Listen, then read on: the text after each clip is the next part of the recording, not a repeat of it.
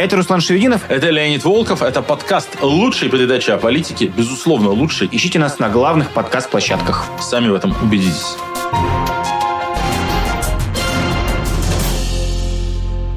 Привет, друзья! Включили популярную политику, еженедельный стрим, лучшая передача о политике, главный русскоязычный подкаст, в котором Шевединов и Волков говорят о российской политике. Месяц до выборов, не будем откладывать, сразу начинаем. Всем привет! Поздравляем всех наших дорогих, любимых, постоянных слушателей с Днем всех влюбленных в российскую политику. Нам очень приятно, что сегодняшний вечер вы решили провести в нашей компании, хотя, конечно, это немножко э, странный выбор, выбор. Ну, будем надеяться, что большинство из вас досматривает наш эфир уже 15 февраля. Но самых стойких и верных, тех, кто вот вечером 14 прильнул к уютному телеэкрану, мы особенно горячо, пылко и пламенно приветствуем. Действительно, остался всего месяц до выборов. И, Руслан, а чего не происходит в России? Не происходит предвыборных кампаний от кандидатов, от так называемых кандидатов, которые Владимиру Путину оппонируют. Вот об этом мы будем говорить, о том, как идут их избирательные кампании, точнее, как не идут, и как должен был бы идеальный кандидат себя вести вот за месяц до выборов месяц до выборов, федеральных выборов важнейших, ну, теоретически, что происходит? У нас выборы президента, они бывают только раз в 6 лет, определяют будущее страны на ближайшие 6 лет, и на циковских Z-листовках и веб-плакатах так и написано, там, отдай свой голос за будущее России, туда-сюда.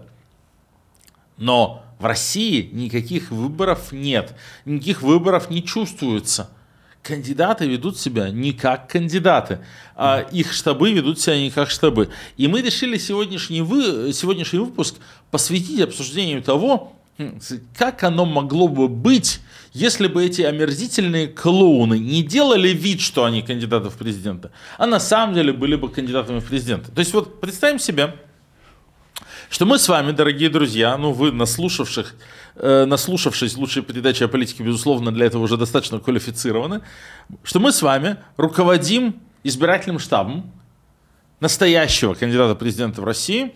На часах, значит, месяц до выборов, работа непочатый край, как должна была бы выглядеть наша работа. Мы построим с вами вот такой гипотетический, э, как бы воображаемый пример идеальной избирательной кампании в вакууме, а потом сравним его с тем, чем занимаются господа Харитонов, Слуцкий и Дованков, изображающие из себя политиков.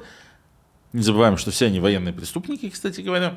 И, в общем, ну как, сделаем грустные выводы или посмеемся. Итак, э, Памфилова объявила, что зарегистрировано 4 кандидата. Путин, Дованков, Харитонов и Слуцкий. Э, что делает сейчас каждый из них? А, мы с вами разберем и разберем то, что должен, должны ли быть делать они на самом деле. Вот, Леонид, ты возглавлял одну предвыборную кампанию. Если не, бы... не одну. Я про президента, кандидат в президенты. А, я помню, у тебя был такой табли папочка. Все, кто приходили работать в штаб, сначала ознакомливались с такой вот тетрадкой. Сначала она была на листах, а потом уже Google Doc, который всем мы расшаривали. План программы. За месяц до дня голосования. Это большой план. Да. Большой план. За месяц до э, дня голосования зарегистрированный кандидат в компанию, которого мы бы вели. Что ты советовал бы делать как э, руководитель такой компании?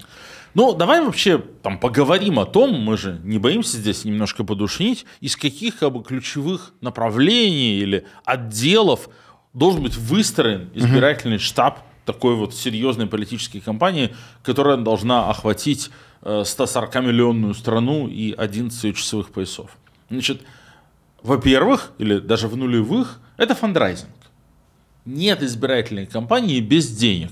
За все надо платить. Если ты хочешь достичь серьезных охватов, тебе нужны серьезные деньги. Неважно, ты хочешь покупать агитационные материалы на телеке или размещаться с рекламой в интернете, или по старинке печатать листовки и газеты, в масштабах страны все это стоит денег. В 2013 году еще на выборах мэра Москвы, когда мы могли еще все печатать, ну вот там нормальная цветная листовка или нормальная газета, угу. хорошая на 4 полосы, цветная на газетной бумаге, гораздо более дешевая, но зато 4 полосы, стоила рубль. Одна газета. Да. Сейчас цены не те. За 11 лет инфляции было немало, и что-то такое случилось, из-за чего газетная бумага подорожала. Но даже если по рублю, у нас в стране около 40 миллионов домохозяйств. И так, чисто теоретически, если ты хочешь раздать предвыборную листовку, предвыборную газету во все домохозяйства, тебе надо потратить там 40 миллионов рублей чисто на типографию, чисто на печать. Без учета логистики по огромной страны, развозки, раздачи, распространения. Это, как правило, еще как минимум такая же сумма.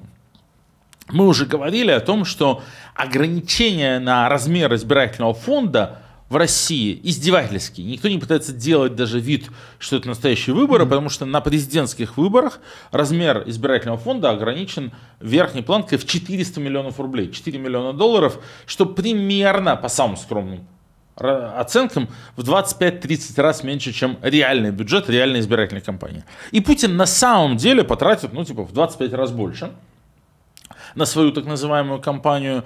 Э, и это важно понимать, ну, потому что, ну, как бы...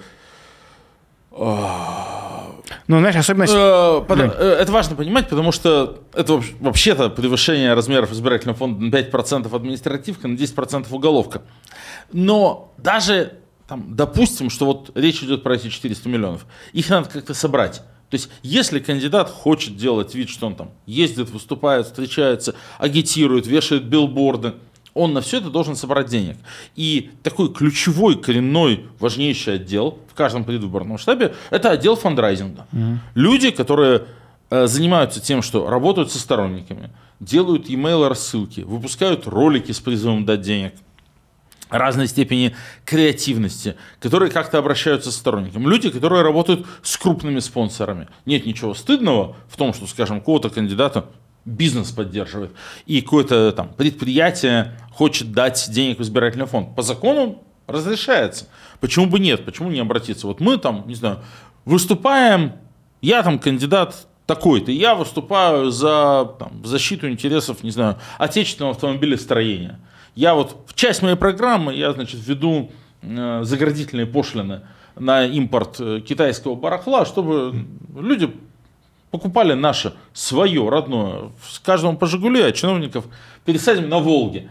И, ну вот, я пишу такую избирательную программу, надеюсь, что люди меня поддержат, а дальше я иду на АвтоВАЗ и говорю, дайте мне 10 миллионов рублей в мой избирательный фонд, потому что вам классно будет и выгодно, если я э, выиграю. Ну, то есть российским законом такое не запрещается, американским тоже, в Европе более сложные правила финансирования избирательных кампаний, но почему бы нет?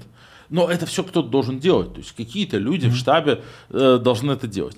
Сколько раз кандидат Даванков, Харитонов, Слуцкий или Путин обращался к вам, дорогие друзья, к нам, с просьбой поддержать его избирательную кампанию и дать э, денег. Ну вот, над независимыми кандидатами даже смеются, что независимый кандидат только и делает, что денег просит. Ну, так, потому что это так работает, потому что ничего сделать нельзя. Это вот как бы, первый момент, очень заметный, который сразу бросается в глаза. Второй момент такой. Что является для избирательного штаба на большой компании одновременно главной ценностью и главной проблемой? Главной ценностью и главной проблемой является... Хороший вопрос. Как Одновременно. Большое количество денег нет, собранных? Нет, это что не является оформить? проблемой. Потому что надо как оформить. Да, оформить надо, да. Но главной ценностью и главной проблемой, на мой взгляд, конечно, является сам кандидат.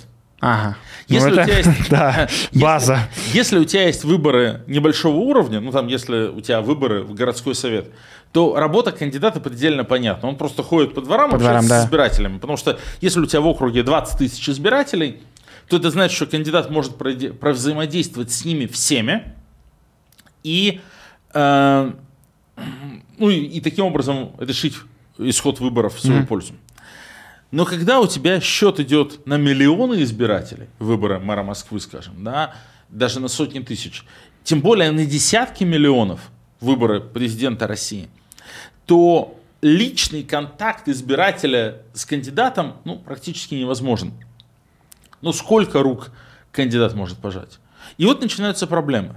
Кандидат хочет быть полезным. если у нас настоящий избирательный штаб, мы верим в идею, мы верим в нашего кандидата, мы mm-hmm. считаем, что кандидат это наш главный актив, наша главная ценность. Он рассказывает о себе так, что люди что у людей зажигаются глаза. Он, значит, классный, мы сами в него верим и хотим распространить нашу эту веру по другим. Но от самого кандидата при этом, так, честно говоря, не очень много толку. Ну, то есть, что он сделать-то может? Ну, выступит он там один раз, два раза, три раза выступит. И на это посмотрит там несколько сот, несколько тысяч человек, несколько десятков тысяч. Без специальных усилий существенного агитационного эффекта ты э, не достанешь. А кандидат же, ну, для него это тоже, если он настоящий кандидат, он горит этим, для него это самое главное политическое событие в жизни. Он-то хочет быть полезным. И вот у тебя есть огромная ценность, твой классный, замечательный кандидат, который нужен избирателям. И есть огромная проблема. А что с ним делать?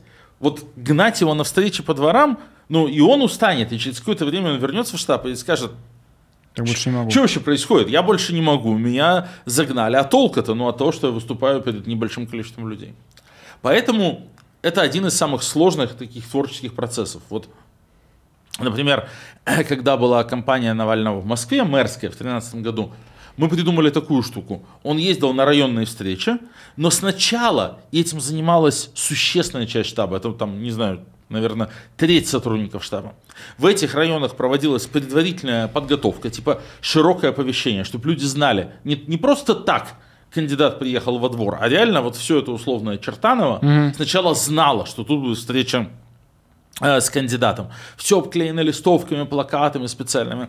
Пытаясь собрать несколько тысяч человек на такую встречу, а таких встреч наш кандидат проводил 4 штуки в день.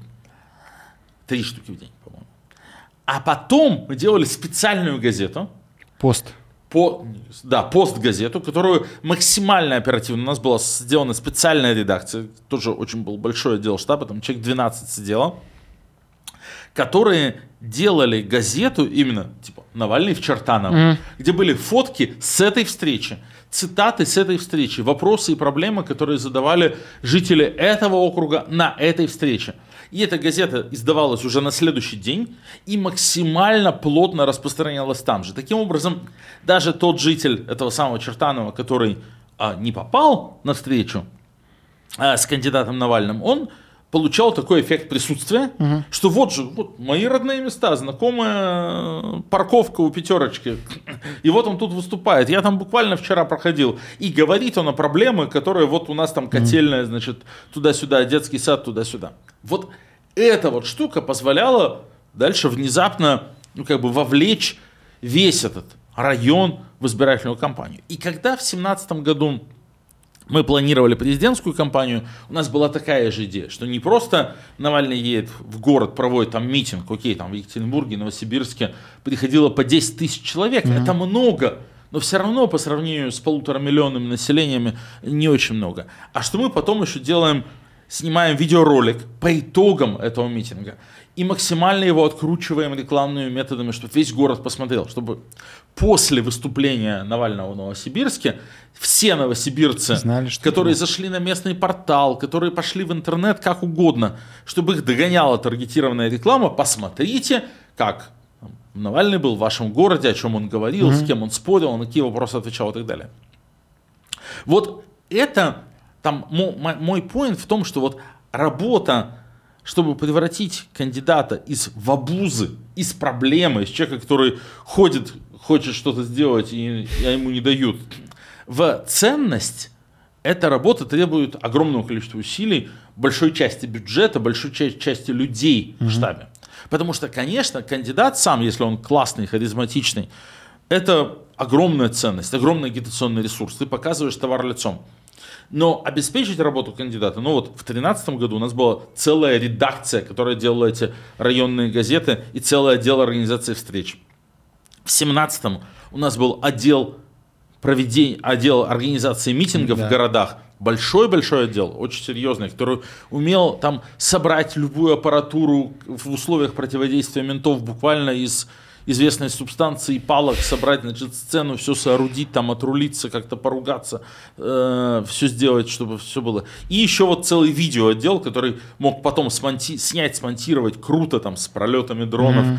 На следующий день э, вышвырнуть ролик, дать рекламу, чтобы реально весь город про это узнал, пока это горячая новость. Вот, это были десятки людей задействованы. Мы не видим ничего из этого у наших героев компании 2024 года. Ну, собственно говоря, да, ты сейчас описываешь, как э, ведет компанию независимый кандидат, не системный, как принято говорить, и кандидат, который хочет там настоящей политической борьбы. Мы возвращаемся в нашу реальность, в реальность, где есть Даванков, Харитонов и Слуцкий, абсолютно омерзительные и ничего не предпринимающие, но при этом все еще каждый из них гораздо лучше, чем кандидат с фамилией Путин. Поэтому голосуйте за любого из них.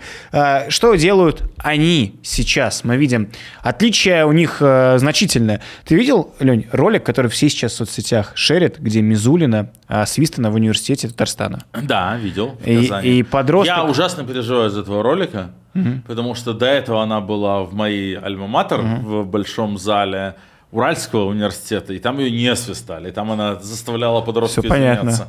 Вот, и я думал, блин, как же так, вот там свободолюбивый Екатеринбург, и не указал этой мерзкой Мизулиной на ее место. Ну так вот, кто а ей указал? Казани, значит, вот кто ей указал в Татарстане? В нашивке «Новые люди» и все такое. То есть в целом Дованков, э, компания Дованков ведет э, компанию такую, ориентированную на городское население, на тех, кто сидят в интернетах в этих наших, следит за политикой, э, не очень погружен, чтобы не плеваться при виде Дованкова, а в целом может за него отдать голос как за самого такого, как он пытается создать впечатление, адекватного кандидата, который с интернетом на «ты». Поэтому один из пунктов – это вот возвращаем Твиттер и Инстаграм в Россию, фигачим Мизулину, потому что, ну, потому что ему можно и его команде. Uh, у него такие мероприятия, плюс он ездит по регионам, именно где что-то случается, его политтехнологи везут его именно там. Был обстрел в Белгороде, поехали туда. Какой-то фестиваль чего-то, выставка какого-то народного хозяйства, он там. Это одна стратегия. Другое дело, ты видишь... Да, но нет никакого инфор... я не вижу никакого информационного фона. Может быть, у нас уже mm. поле искажено, и мы вот сидим как бы не в России, оторвались mm. от реальности. Вы нам скажите, ребята, там, лайк поставьте, но и обратную связь напишите. Мы, может, вообще ничего не понимаем, и компания Даванкова давит из каждого утюга, а все билборды в вашем городе обвешаны Харитоновым, а Слуцкий вообще уже просто всем в трусы залез, значит, и рассказывает максимально подробно а, о себе, там, радио включаешь, и там Слуцкий. Может быть, мы этого не видим и не чувствуем, может быть, наши измерительные приборы не фиксируют накала предвыборной борьбы э, в России в феврале 2024 года. Напишите в комментариях, видели ли вы чью-нибудь рекламу и насколько она заметна и насколько ее много. Довольно интересно. Нам, кстати, один год это помогало сильно ориентироваться в рекомендациях умного голосования. В 2021 году мы спрашивали вас, и вы присылали нам информацию об агитации. Но у меня есть ощущение абс- абсолютное, что вся команда команда Дованкова работает на то, чтобы создавать э, заголовки. То есть он поехал действительно, он приехал в Красногорск и встретился там на встрече, как рапортует коммерсант и кто-то еще, типа 23 человека. Он встретился с 23 активистами в Красногорске, но они все написали, кандидат Дованков провел встречу с э, жителями, с рассерженными жителями Красногорска. Поехал кто-то еще, и вот в целом это все какая-то имитация, имитация и имитация. Другое дело, что как себя ведут другие кандидаты. Кандидат Харитонов, коммунист, ну, казалось бы, у тебя сильная стартовая позиция, у тебя бренд КПРФ есть, ты уже опытный, однажды занимал второе место на президентских выборах, большой федеральный политик, казалось бы. Да, кандидат э, Харитонов, ну вот тебе, казалось бы, второй политик в стране, однажды же второе место занимал на президентских выборах. Сильный бренд КПРФ, но вот он отметился пока только поездкой с Зюгановым на поезде и сходил в какое-то кафе, погладил э, кошек под э, камеры журналистов. Ну, аграрий любит животных, наш мужик от Сахи, все нормально. А третий кандидат, Слуцкий, он, э, ты знаешь, решает, конечно, свои задачи, он вообще никакой кампании не идет, кроме того, что ездит по регионам, где ЛДПР либо губернаторские посты, либо сильные думские, встречается просто с ними под камерой. Вот, я провел встречу с губернатором, вот, я с сильной фракцией э, Заксобрания. Все, больше никакой кампании у него нет, то есть никаких планов на второе место он не питает, как писал Медуза, как мне кажется, невозможно ему нарисовать второе место, он вообще Абсолютно его нет. невозможно. Но как раз у Слуцкого я видел фирменный стиль из этого появился. Продолжит дело Жириновского, говорит он. Ну, вот, он пытается Реально, наследником вот, закрепиться. пытается выехать на горбу мертвого дедушки. А ты знаешь, интересно, как раз я возвращаюсь к обзору этих компаний кандидатов.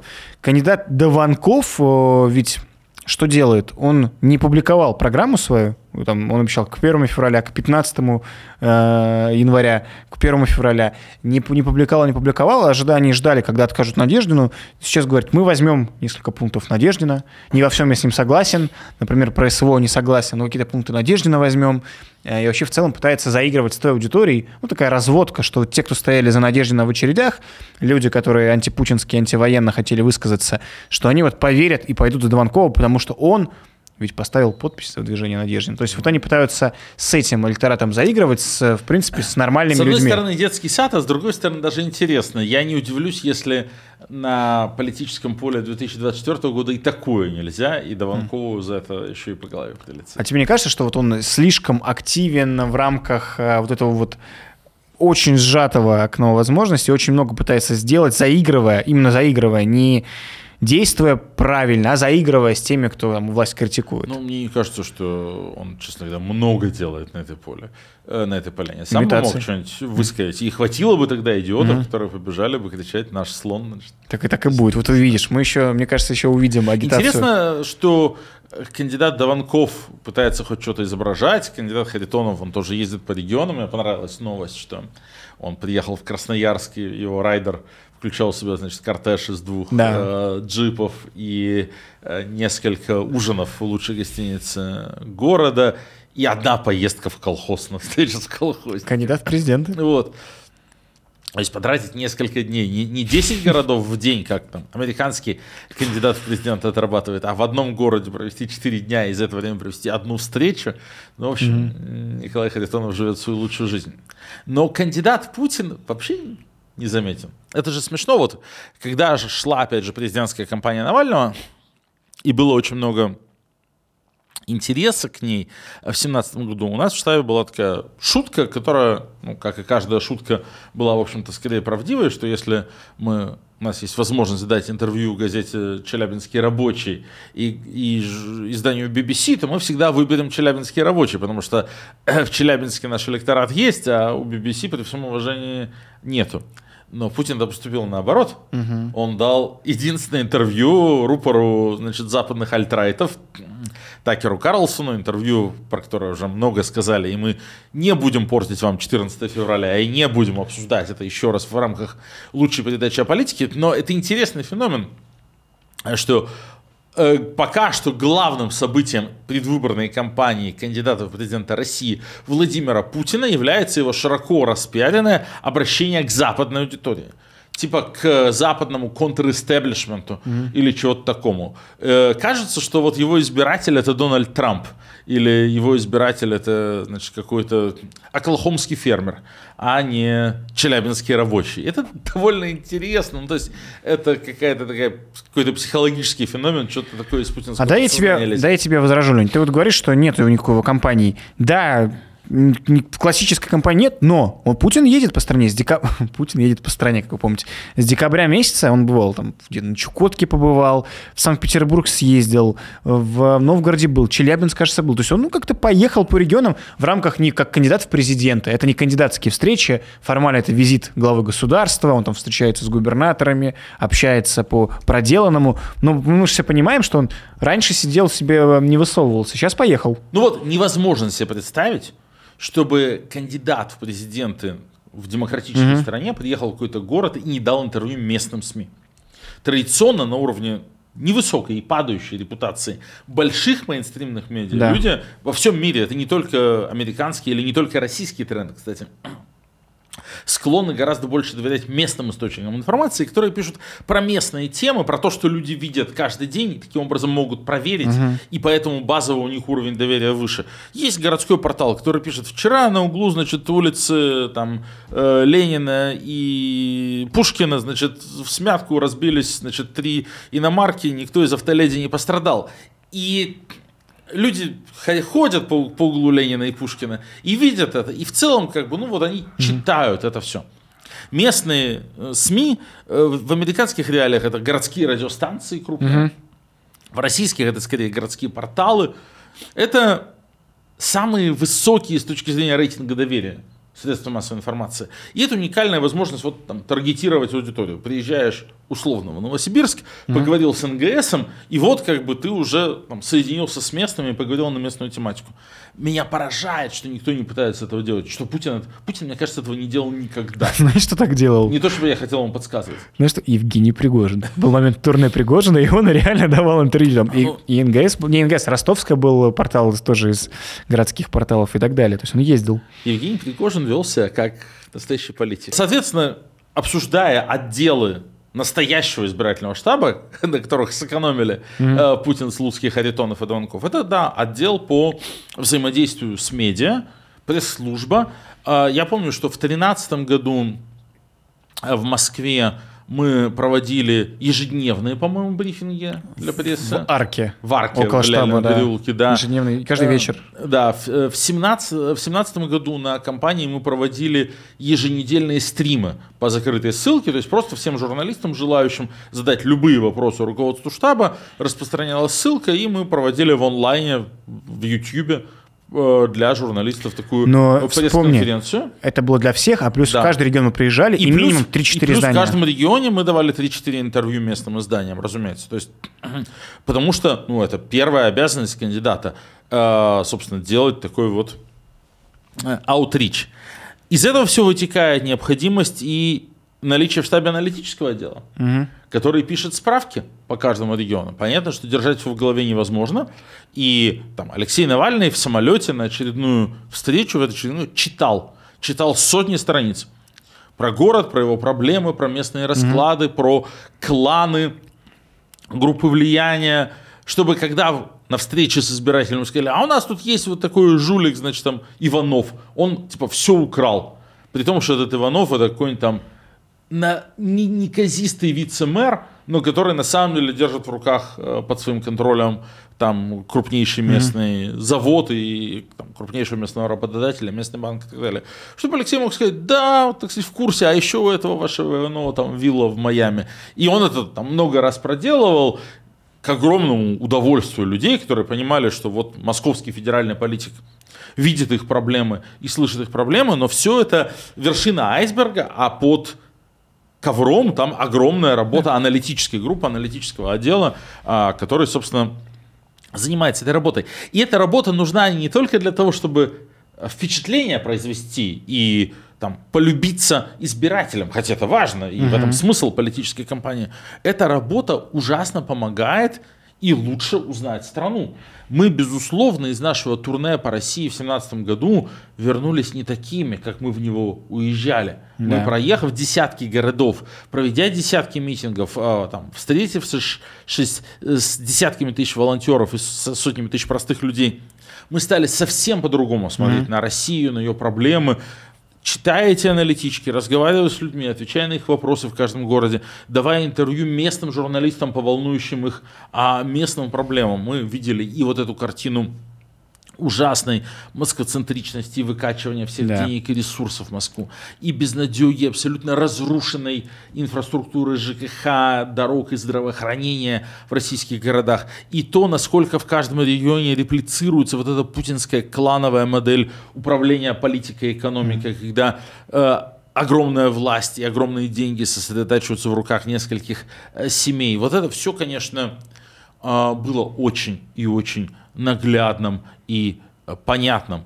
И э, как бы это помогало и политику Навальному, так сказать, больше э, там, нравится людям и лучше с ними взаимодействовать, но это и делало и политика Навального сильнее. Слушай, но месяц до выборов мы знаем, э, как не то что знаем, мы к этому призываем, к полдень против Путина, акции 17 марта в 12.00, приходите на свой избирательный участок, встречайтесь с такими же неравнодушными, безопасная, легальная форма митинга, выражения протеста, друзья, приходите. Я хотел тебя спросить, Лень, и нам э, со зрителями в дискуссию вкинуть такую тему.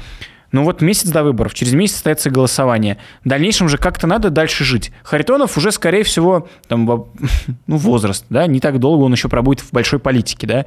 Не говорю про жизнь, дай бог здоровья, в большой политике. Э, А остальные, Слуцкий, Дованков, Путин, как они, на твой взгляд, поменяются после 17 марта, вот через месяц, после дня голосования? Что с ними будет дальше? Ну, э, не будем забывать, что все они также являются высокопоставленными чиновниками. Они, по-моему, все вице-спикеры Госдумы. Все, да. Э, вице-спикер Госдумы это и мигалка, и огромный кабинет, и важная очень должность. Я думаю, что они вернутся к этой работе, все они решают свои задачи. Слуцкому надо сохранить контроль над партией ЛДПР. Показать Кремлю, что такая партия все еще нужна как элемент политической системы. Показать однопартийцам, что он способен продолжать дело Жириновского. Для этого ему надо занять не последнее место.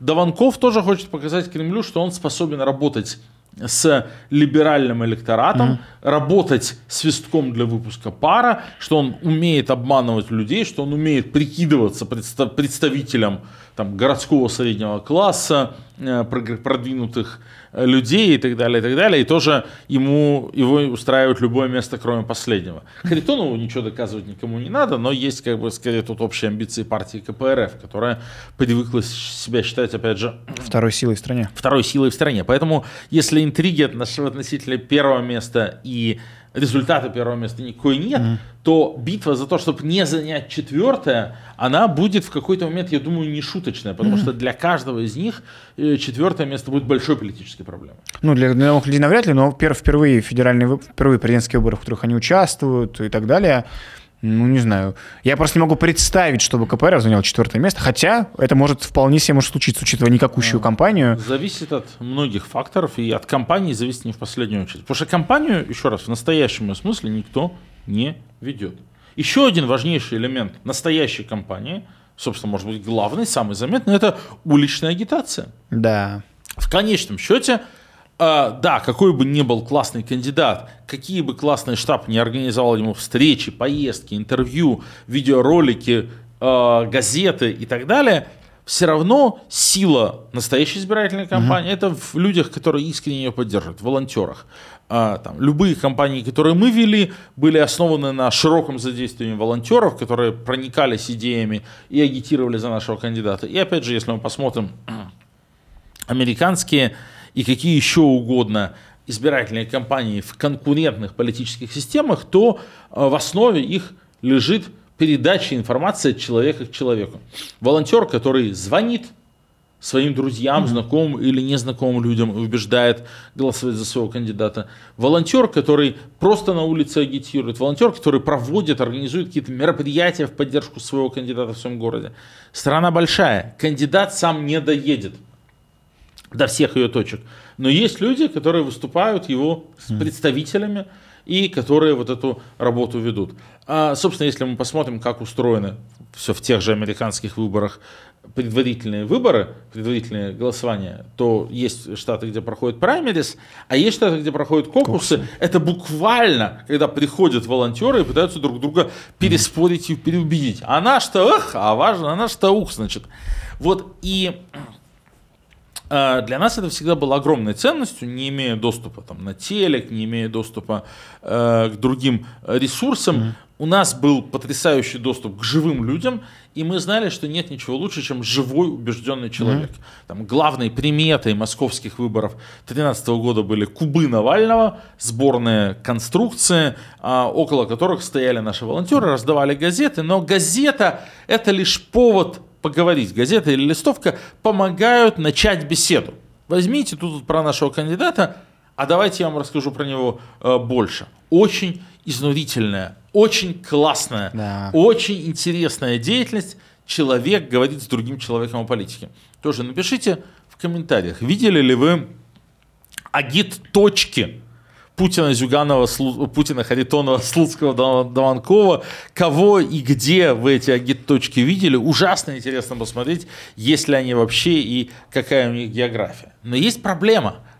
Мы точно знаем, что никаких волонтеров Путина, э, Харитонова, э, Слуцкого и Даванкова не существует. А, точки они, может быть, и построят ближе к делу. Будут там стоять так называемые, ну, на нашем сленге, промики. Э, люди, которые промоутеры, которые получают деньги, там сколько-то сот рублей в час, которые вовсе не горят желанием поддерживать своего кандидата и отбывают в номер, чтобы нужное количество смен превратить в нужное им количество а, рублей. И, в общем-то, это всегда довольно жалкое зрелище, особенно если рядом вот стоят мотивированный волонтер, который действительно хочет поддержать своего кандидата, и, и промик, это всегда очень классный получается контраст, и мы это э, видели много раз в избирательных кампаниях прошлого. Но здесь э, Кремль сделал все для того, чтобы мотивированные волонтеры э, на улицах российских городов не вышли. Даже там не знаю, волонтеры Стрелкова, условно говоря. Так. Любой человек, который верит в те политические идеи, которые распространяет, на сегодняшний день для Кремля опасен и неприемлем. Угу. Ни, ничего искреннего в российской политике не может оставаться. Но очень интересно, будут ли они вообще пытаться этот вакуум замещать? Будут ли они пытаться угу. делать что-то похожее на уличную э, агитацию? Э, или типа и так сойдет? Месяц до выборов, друзья, мы в программе «Душный стрим», окей, лучшая передача о политике, говорим о том, как должна быть идеально устроена избирательная кампания и как есть на самом деле сейчас Дело наше с вами неблагодарное. Сами кандидаты не хотят ничего лишнего набрать э, и Путина огорчить. Наша задача сагитировать как можно больше людей против Путина. Поэтому присоединяйтесь к компании «Россия без Путина». Ссылка в описании. Сайт neputin.org. Там все инструменты есть. К сожалению, не существует никакой избирательной кампании Дованкова, Харитонова и Слуцкого. Мы с вами, значит, существуем, мы есть наш кандидат полдень против Путина за любого, кроме действующего президента, идти голосовать, либо портить бюллетень, но главное прийти на избирательный участок и создать там вот эту вот большую толпу людей неравнодушных и не согласных с происходящим. Очень важно, что наша компания не за Дованкова, не за Харитонова, не за Слуцкого. И это очень вредно вести кампанию за, за Дованкова, Харитонова и Слуцкого. Мы сейчас разобрали, какие задачи решает каждый из них. Это позорные и нехорошие задачи. И пытаться аккумулировать, э, распределить протестные голоса в пользу кого-то из них, значит, помогать этим мерзавцам, военным преступникам, преступникам в решении их задач. Нафиг нам такое делать? Мы, разумеется, ни в коем случае не призываем голосовать ни за кого из них. Мы призываем голосовать против Путина. И это можно делать как и можно делать когда. Когда 12 часов воскресенья 17 марта. Как? Да как угодно. Э, зажмурившись и выбрав случайно одного из трех остальных э, мерзавцев, или испортив бюллетень, или там порвав его, или просто придя на избирательный участок в 12 часов и не голосуя, вы все равно присоедините свой голос, себя, свое политическое высказывание к кампании «Полдень против Путина», к кампании «Россия без Путина». И этим э, нанесете много пользы.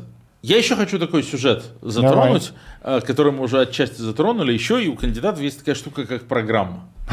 Вообще говоря, про это все забыли, но ожидается, что кандидат напишет программу, будет защищать ее на дебатах, что будут предвыборные дебаты, на которых, э, собственно, будут сталкиваться идеи, положения политических программ. Конечно, мы этого не ждем, Путин на дебаты не пойдет, никаких значит, блестящих программных идей у Даванкова, Слуцкого и э, Харитонова мы не увидим. Я напомню, что, опять же, в 2018 году у нас были там 6 красивых тезисов. У нас была минималка 25 тысяч рублей как важная, запоминающаяся идея. Mm. Этот windfall tax, налог на итоги приватизации, на э, итог, итог налог на необоснованное обогащение по итогам э, приватизации, который так сказать, планировалось mm-hmm. тоже э, направить на компенсации людям на развитие экономики. И идеи по децентрализации, изменению налоговой системы, ну, там была подробная программа, были ее краткие тезисы, очень заметные. И мы говорит, готовы были про все это обсуждать и все это спорить и отстаивать. И была критика той же самой минималки 25 тысяч, и мы ее отстаивали и объясняли, почему на это есть деньги, почему это много делать. Но Путин тогда решил уклониться от дискуссии, Навального на выборы не допустил. А сейчас он допустил только тех, с кем никакую дискуссию вести не надо. Но тем не менее, какое-то подобие программы Путина, угу. конечно, появится. Ну, как бы принято так, и избиратели ждут чего-то. И мне ужасно интересно посмотреть, что там будет. Ведь, читая программу Путина, можно в точности узнать, чего, чего в России не, не случится. Да. Я просто напомню, я тут недавно задумался, это же какой сюжет. В 2012 году Путин шел на выборы. Социально-экономическая программа. Майские указы, совершенно верно. Материнский капитал. Средняя зарплата врача не меньше 200% средней по региону. Средняя зарплата учителя не меньше 200% средней по региону. Льготы, фиготы, туда-сюда, повышение пенсий. Что было у него в программе прописано в 2012 году, что он устроит первую перекройку границ на послевоенной территории mm-hmm. Европы, аннексию Крыма, которая приведет к санкциям, к экономическому спаду, к нищете, к тому, что нельзя будет купить э, сыр. Он обещал, проголосуйте за меня, я оставлю вас, значит, без хамона и пармезана. Нет. А если бы он это прописал в программе, то, может быть, как-то по-другому люди бы голосовали. Или вот еще смешнее, 18-й год. Ну, то есть, не смешно, тут смех сквозь слезы, но тем не менее. Если Путин шел на выборы в 18 году, не рассказывая про льготную ипотеку для айтишников, а говоря, что я устрою самую кровавую баню на европейском континенте после Гитлера – убью сотни тысяч людей. Вам всем, кстати, айтишникам, хрен, а не льготная ипотека, вам всем придется выезжать через Верхний Ларс, чтобы не превратиться в пушечное мясо. Mm-hmm. Интересно посмотреть было бы на ту избирательную кампанию. То есть мы знаем одно очень точно, то, что Путин обещает, этого не происходит. Да, кстати, посмотрите, у нас э, есть отличный ролик в описании поставим про разборы как раз про майские указы. Просто было интересно про факт чекать. Вот его было главное обещание, ничего до конца так и не выполнено, даже спустя 12 лет. До конца ничего не доведено. Там где-то в полумеры принято, но в целом нет. Друзья, говорили сегодня мы в программе «Лучшая передача о политике» о предстоящих выборах, как и каждую среду будем до дня голосования. Какой-нибудь спецэфирчик еще сделаем в полдень против Путина. В общем, активно освещаем то, что происходит. Точнее, то, что не происходит, а должно было бы происходить э, в нормальной ситуации с нормальными выборами. Говорим о российской политической действительности 2024 года. Шевединов, Волков. Все ссылки в описании. Не забывайте. Спасибо большое, что были с нами даже сегодня, 14 февраля. Любовь сильнее страха и обязательно победит Путина в конечном счете тоже. До встречи на следующей неделе. Пока. Всем пока.